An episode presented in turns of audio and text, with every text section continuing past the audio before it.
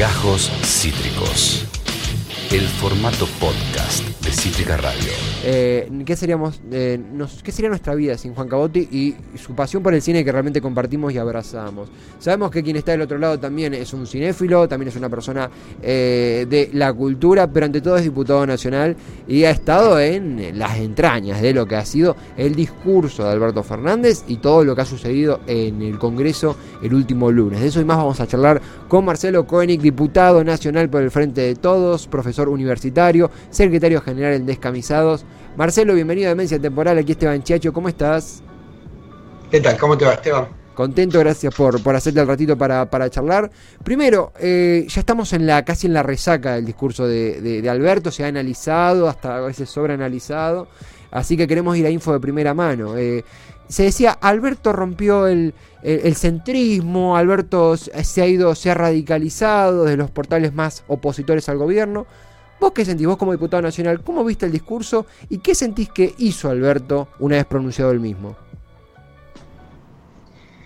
Bueno, creo que lo que hizo Alberto fue lo que le pedíamos muchos, que es asumir firmemente las riendas del destino de la nación.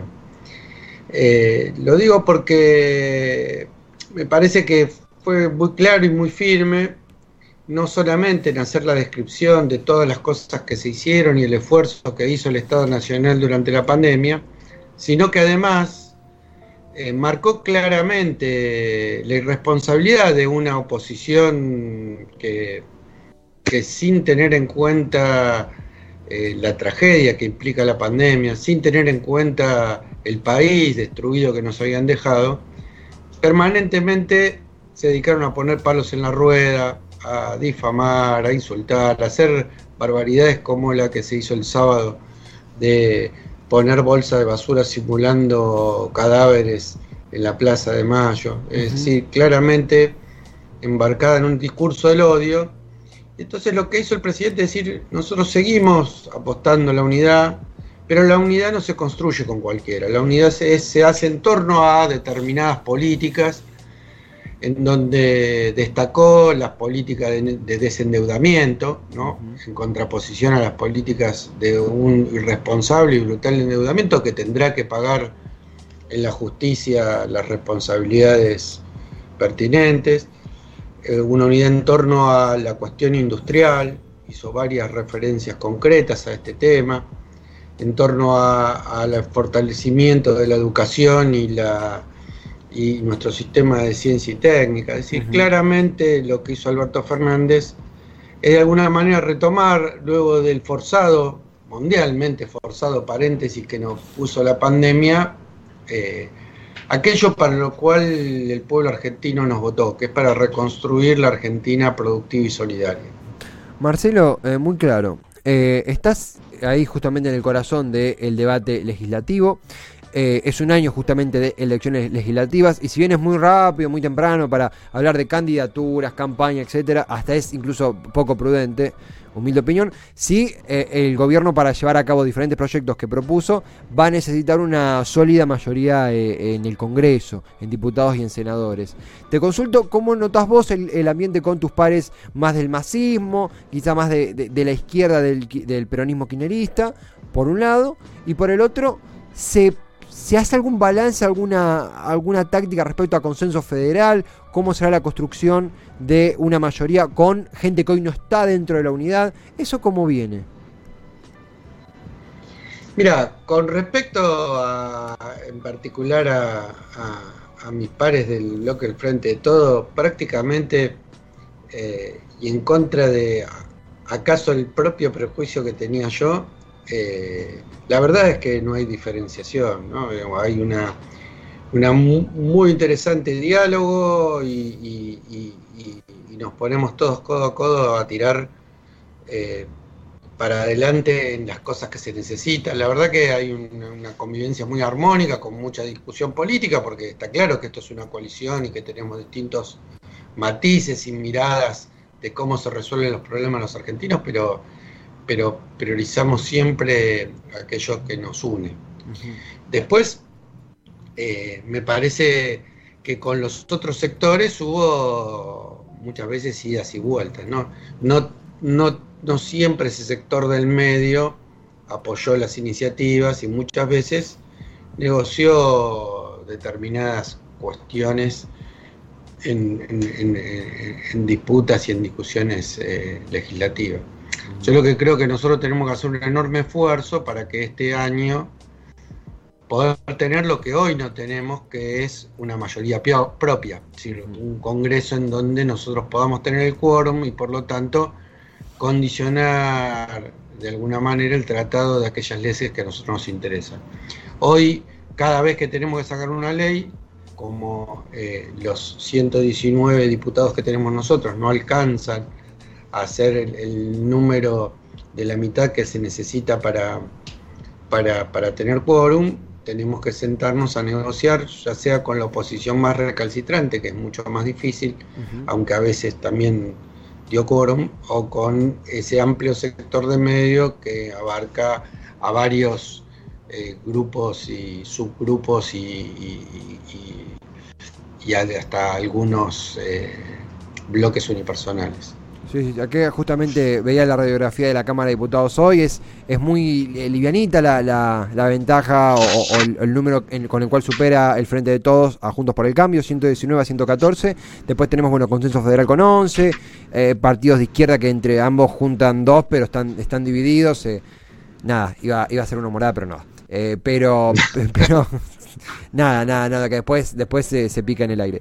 Pero no, es cierto que es una división, una diferencia muy pequeñita por ahora del Frente de Todos.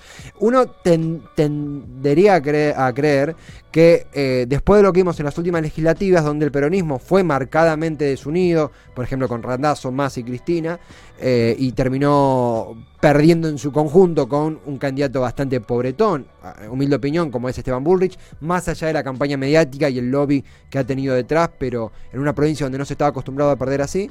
Uno piensa en eso y dice, bueno, el peronismo yendo unido la tiene bastante fácil, por ejemplo, en provincia de Buenos Aires. Pero, siempre hay un pero. En torno a las legislativas, a la conformación de espacios, ¿sos optimista? ¿Crees que aún es muy temprano? ¿Ves alguna táctica? ¿Ves algo que te alarme o que te convoque al respecto?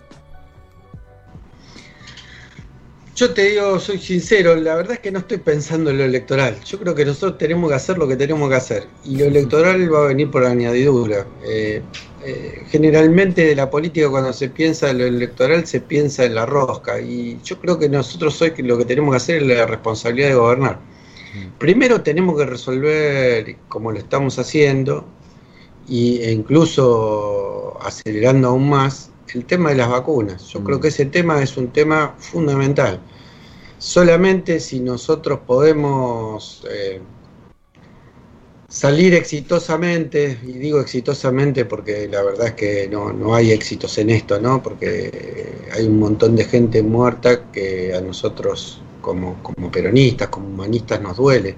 Así que de la mejor manera posible, podríamos decir, de la pandemia y que esté vacunada una suficiente cantidad de gente para poder tener esa famosa inmunidad que algunos llaman del rebaño y que prefiero llamar la inmunidad comunitaria. Y me parece que el otro gran desafío tiene que ver con la economía. La economía ya se está recuperando los niveles que tenía en diciembre del 2019. Pero eso no es para festejar, ¿no? Porque todos sabemos que Macri dejó una economía productiva absolutamente destruida, un aparato industrial absolutamente destruido, con las pymes cerrando. Sí, claramente nosotros, ese es un piso y es un piso bajísimo. Es cierto que después de la pandemia mediante, las cosas se empeoraron un montón. Ahora, bueno, nosotros tenemos que recuperar a la Argentina productiva y ponerla en marcha, poner en marcha el motor de la Argentina y hacerlo de un modo en que no sea sobre los hombros de los trabajadores, sino que todos participen de los beneficios, ¿no? Que no se queden, como dijo Cristina, en el estadio único Diego Armando Maradona, que no sean unos cuantos vivos se queden con el beneficio de ese poner en marcha la Argentina, y me parece que ese es el gran desafío nuestro. Cumplido ese desafío, haciendo las cosas bien en el gobierno, Yo creo que el peronismo claramente va a obtener una mayoría en general en todo el país, pero en particular en nuestra provincia de Buenos Aires, porque el núcleo de la cuestión social argentina está sin duda en la provincia de Buenos Aires, que es una empresa, que es una provincia absolutamente productiva y que cuando arranca el aparato industrial se siente no solamente en los trabajadores industriales, sino en muchos otros más, porque eso pone en marcha una enorme cadena de vínculos que tienen que ver con el mercado interno y que sin duda se van a sentir desde los trabajadores que más plata ganan hasta aquellos que viven de changas o de cosas por el estilo. Celebro mucho lo que mencionabas también al principio, que a veces a nosotros quienes comunicamos nos nubla los tiempos electorales.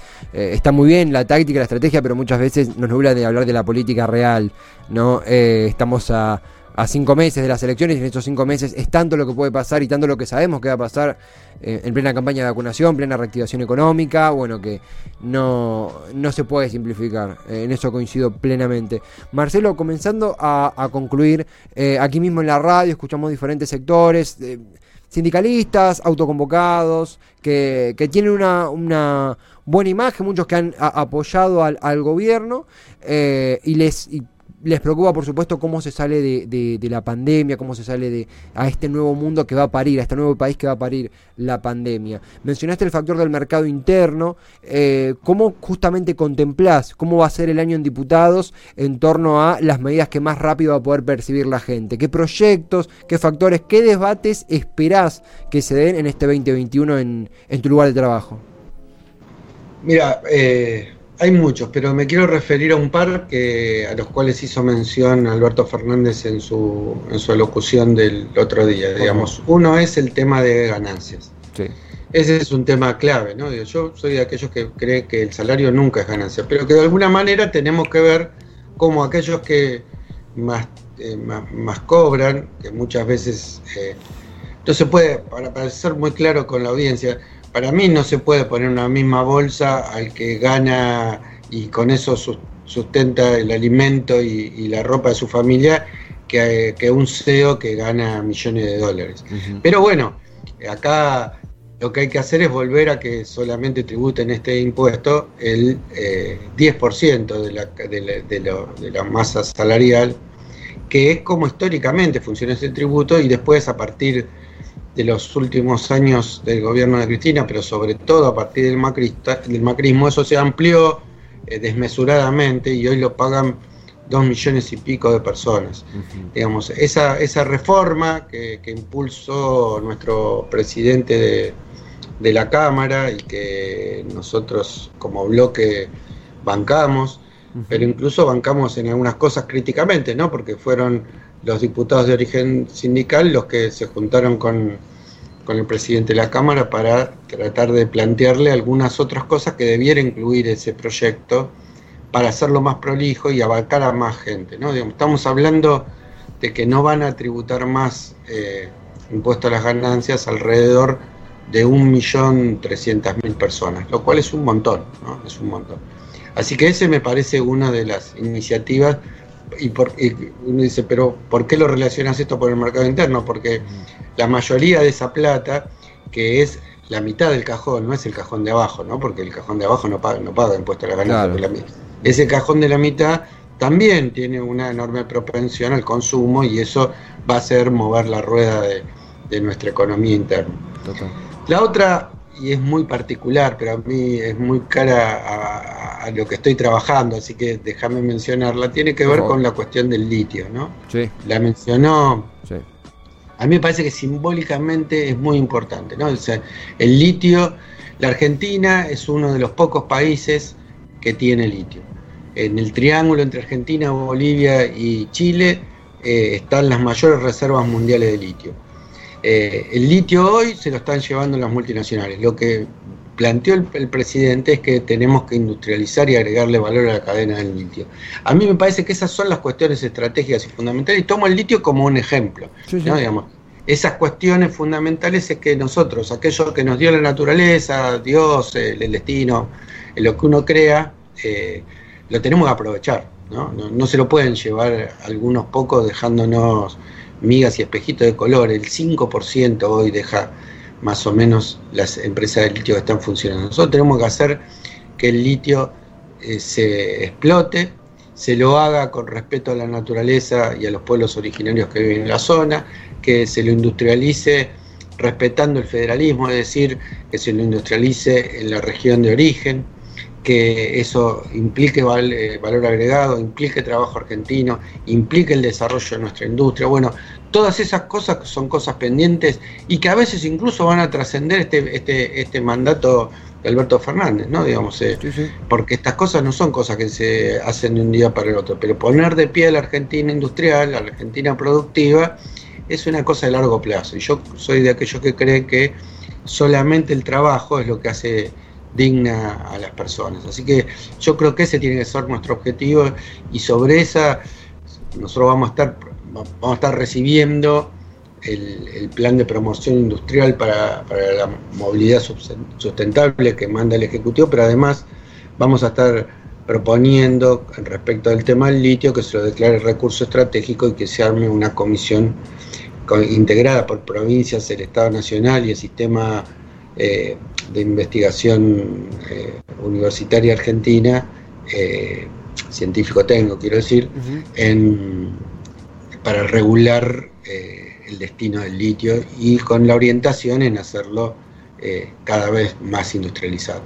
Muy completo, Marcelo, este panorama, ¿no? Mercado interno por un lado y también recursos, litio y factor industrial por el otro, importantísimos para lo que viene, lo que vendrá y lo que seguramente sucederá este año y también traspasará a la propia administración Fernández y que celebramos que se vaya abordando. Obviamente no va a ser la última vez que charlemos porque es un año muy intenso políticamente hablando y hay mucho de qué charlar. Permitime agradecerle al equipo de prensa, ¿no? A América, que siempre hace posible estos enlaces, que siempre nos hace posible charlar con vos, lo super celebramos porque es la forma que tenemos de conocer qué pasa desde adentro, ¿no? Desde la primera fila de un fuerte, nutrido discurso del presidente Alberto Fernández. Y a vos agradecerte, Marcelo, por tu tiempo y cuando quieras estás bienvenido de vuelta para seguir charlando. Bueno, muchísimas gracias. Siempre son muy interesantes las entrevistas tuyas y los debates porque a diferencia de otros permitís que hablemos, digamos, y eso para nosotros está bueno porque a veces hay periodistas que les gusta más hablar que escuchar. Me gusta mucho hablar pero todavía no me animo. No, gracias, muchas gracias en serio, Marcelo, un placer y será hasta la próxima. Gracias de verdad por tus palabras. Bueno, muchísimas gracias, Esteban, y a disposición como siempre. Abrazo bien grande Marcelo Koenig, diputado nacional por el Frente de Todos, una charla en donde se buceó, ¿no? Desde el principio, desde la última palabra que dijo Alberto Fernández hasta cómo estamos hoy a 72 horas del discurso y qué empezamos a ver, qué empezamos a visualizar, qué empezamos a analizar. Habíamos dicho al principio, ¿no? Cariñosamente, la resaca del discurso. Se dijeron muchas cosas en las últimas 72 horas, muchas quizás más desde nosotros mismos también, ¿no? Tenías de la urgencia, del analizar, del ya, y ahora un poquito más fríos empezamos a, contemplar qué es lo que viene. Charlando con Marcelo, diputado nacional, Marcelo Koenig, empezamos a entender desde adentro justamente cómo se empieza a diseñar la táctica legislativa para llevar a cabo todo lo que mencionó Alberto Fernández. Esto es importante que lo sepamos. Todo lo que pueda llevar a cabo un presidente está muy fuertemente sujeto a su fuerza, no solo electoral, no solo el apoyo popular, no solo la situación de la economía, sino a su fuerza legislativa. Así que por eso estamos en un año muy importante de elecciones legislativas y por eso en el mientras tanto es importante conocer cómo están las cosas desde adentro, en las entrañas del debate legislativo, con protagonistas como por ejemplo Marcelo Koenig, diputado con quien acabamos de hablar. Esto fue Gajos Cítricos. Encontrá los contenidos de Cítrica Radio en formato podcast en Spotify, YouTube o en nuestra página web.